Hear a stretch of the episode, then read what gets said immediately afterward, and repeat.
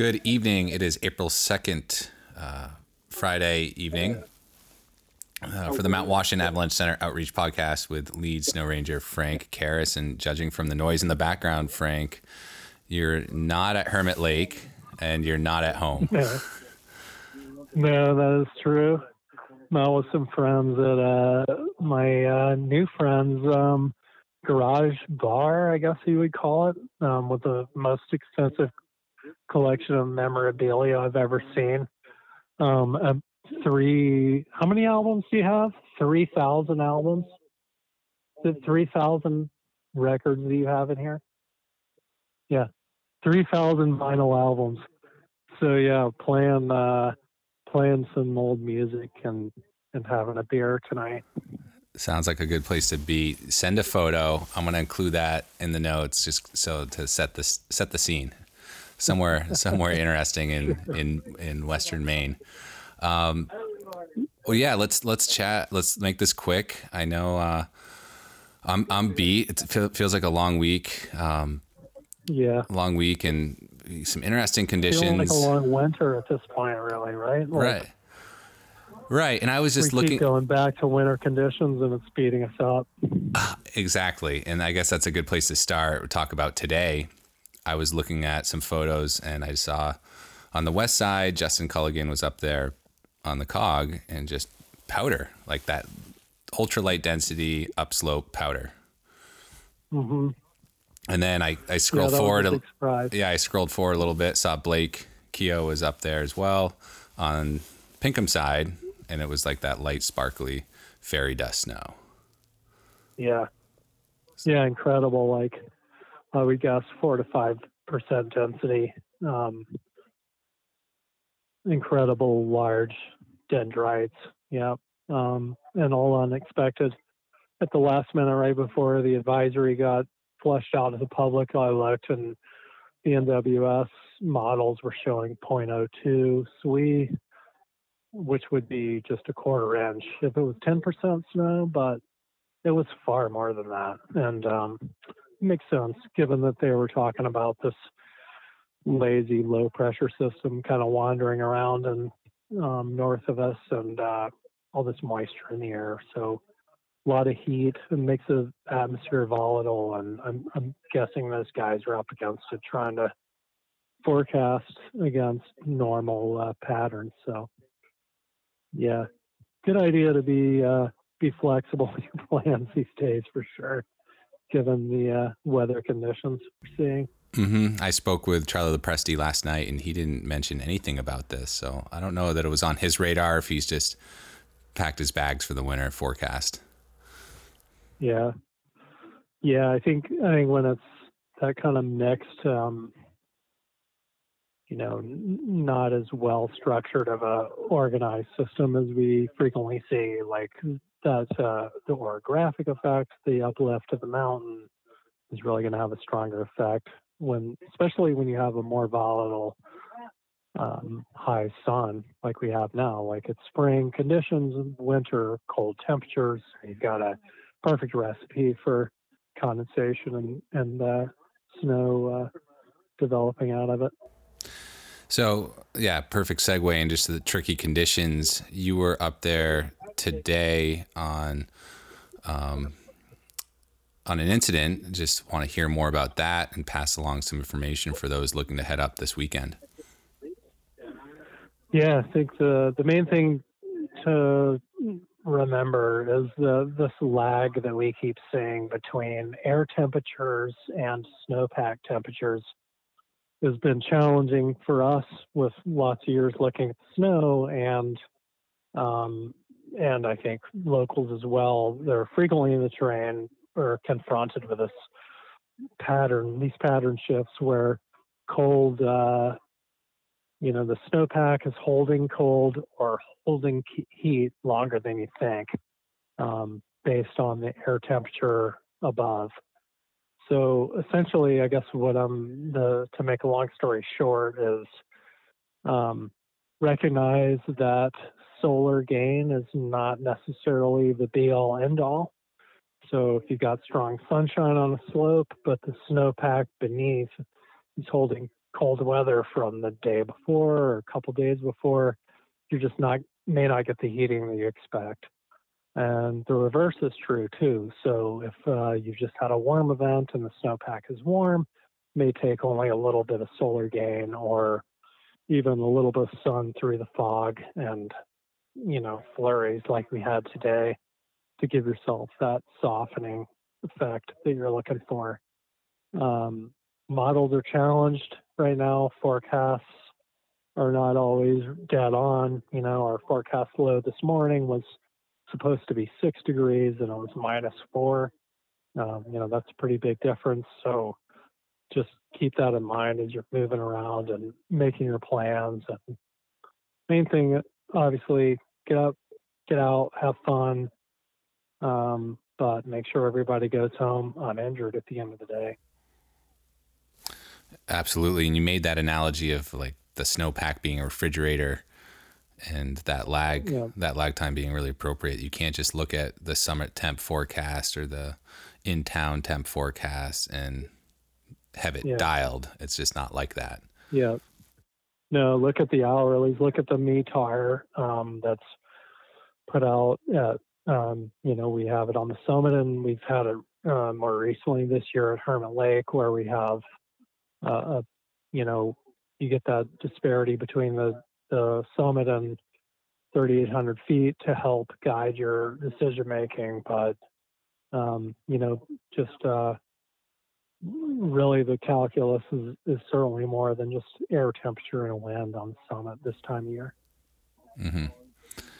So, what should uh, what should skiers and snowboarders and just hikers expect tomorrow that are, are trying to get their get their spring skiing on? Yeah, well, I'd say corn corn cycles again restarting again tomorrow. The timing is a little challenging to to nail down. It is going to be another cool night, um, around 20, and I, you know, my money's on some softening during the day. It's hard to t- really go out on a limb and say when exactly, particularly based on this cloud cover that may or may not um, be a problem tomorrow. So I think if you're if you're looking for a safer bet, I think Sunday is more likely. We've got just warmer ambient temperatures in general, um, and not as cold of a night to start with. But um, so that would be that would be my if I had to pick one, I'd pick Sunday. And then for for folks that are with more flexible with their work schedule earlier in the week also sounds good and maybe more a little more consistent. So um, deeper avalanche problems are definitely reduced. I would just remind folks that the ice fall hazard is, uh, I think it's going to be significant this year. It's really uh, due to the low snowpack, the ice um, is much bigger, standing much taller out of the snow than it typically does.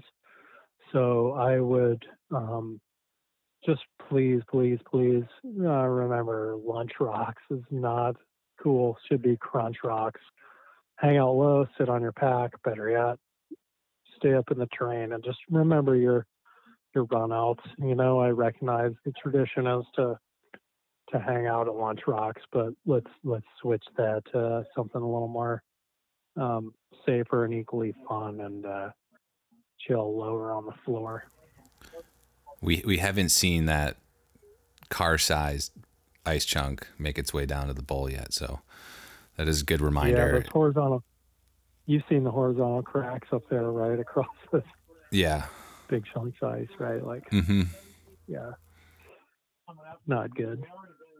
Um, well, good. I think yeah. Sunday Sunday looked better. I am looking at the higher summits forecast right now, and it's still challenging. It looked like it could have been the wind could have been uh, forecasted to be much calmer up there on on Sunday and pretty nice. And you're right about Saturday. Just these clouds that are materializing that can just block the sun, those high clouds, and just create a really quick change in temp um, on that yeah. snow. But yeah, patience. It's a lot of patience up there. Don't try to force things. Um, you yeah. might might find yourself in a situation you don't want to be in. Yeah, such as today. Right. Yeah. Do you want to talk a little bit about about what happened today and just another just reminder of uh, the hazards that we're we're facing when we're out there in these like serious Yeah, transition sure. periods? The- yeah, um, just super key to, to assess carefully, and these dust on crust situations make it more difficult, um, where you can't really see the snowpack beneath. Um, today, people were getting some pretty good turns up in Tuckerman's and out of Right Gully.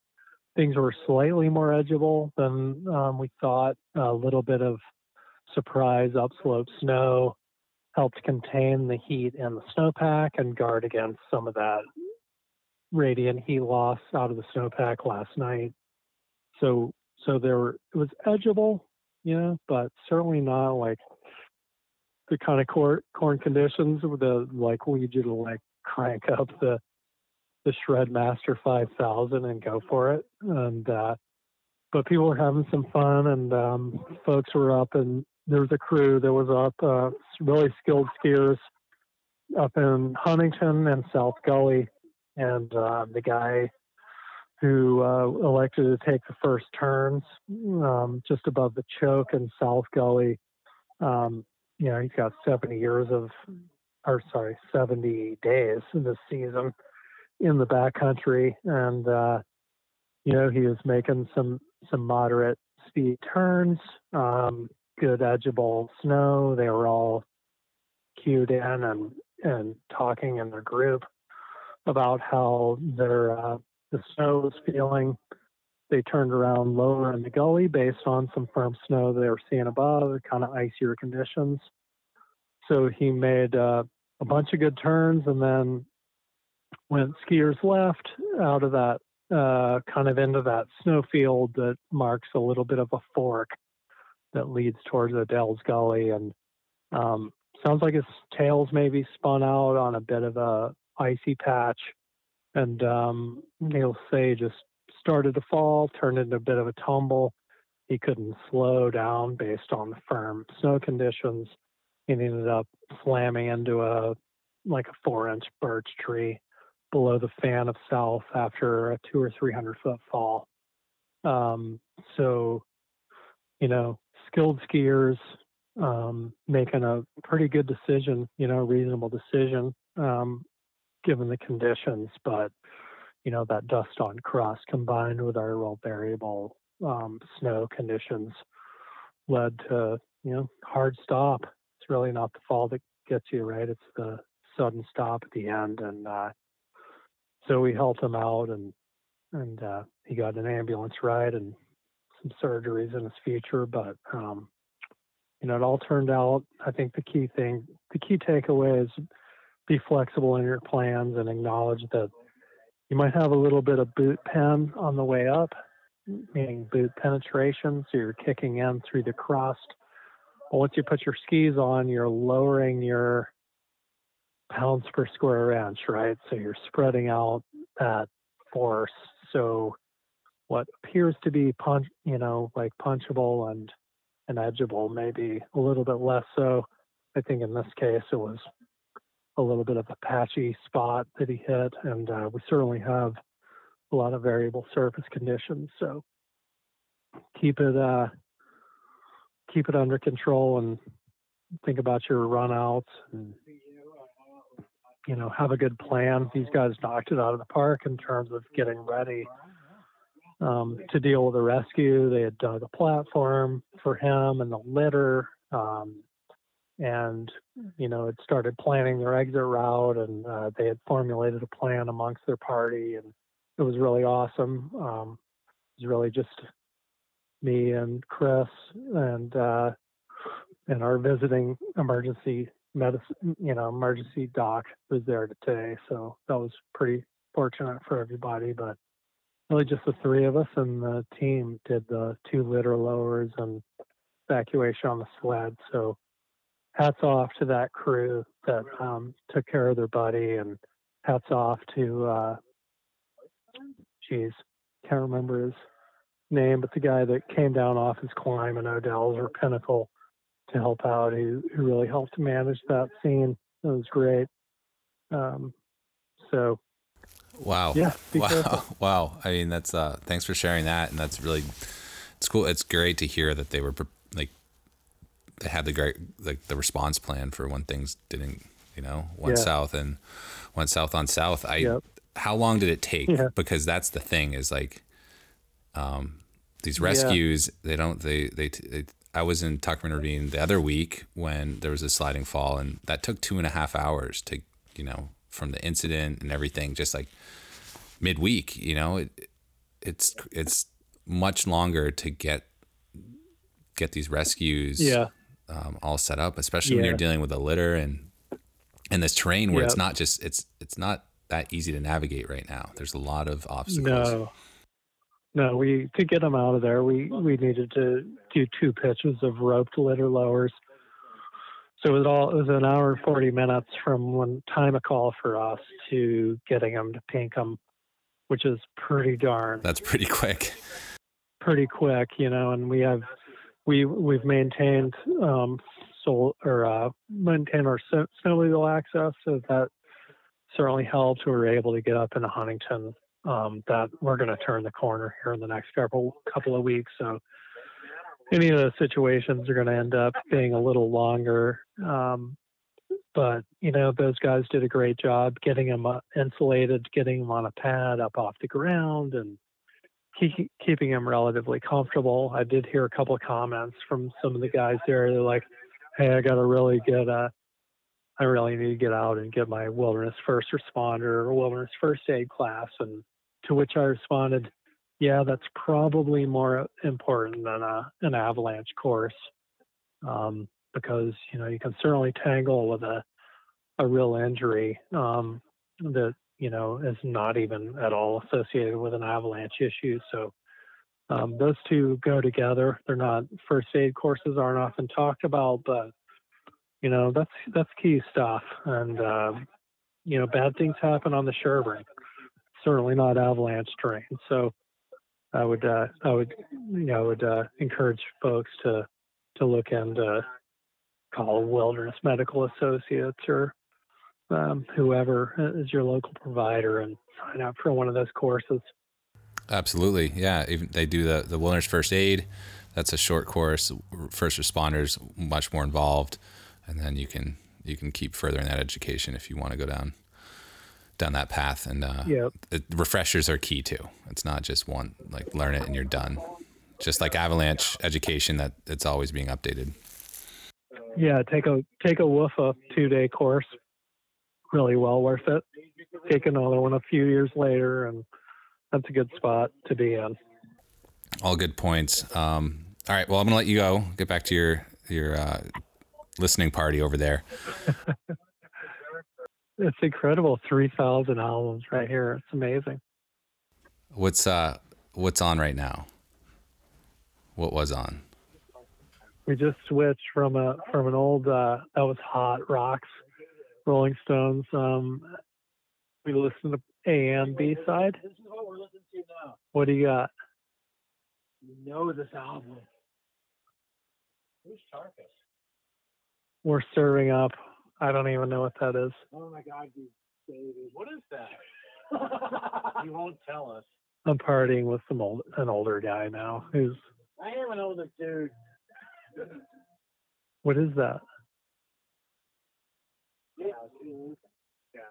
Oh, we're going down the jazz hole here. Good stuff though. Sounds good. Yeah, well, you should let me go. I got I got Oh, ELP. Oh, okay. Sweet. See you on the hill this week, the next few days. And uh, be sure to check us out at Hermit Lake or up in the bowl. And we want to help you find some good skiing. So, Thanks for stepping aside and send that photo of that garage. okay, I will. All right. Have a good Yeah. night. Bye. All right. Thanks. Bye.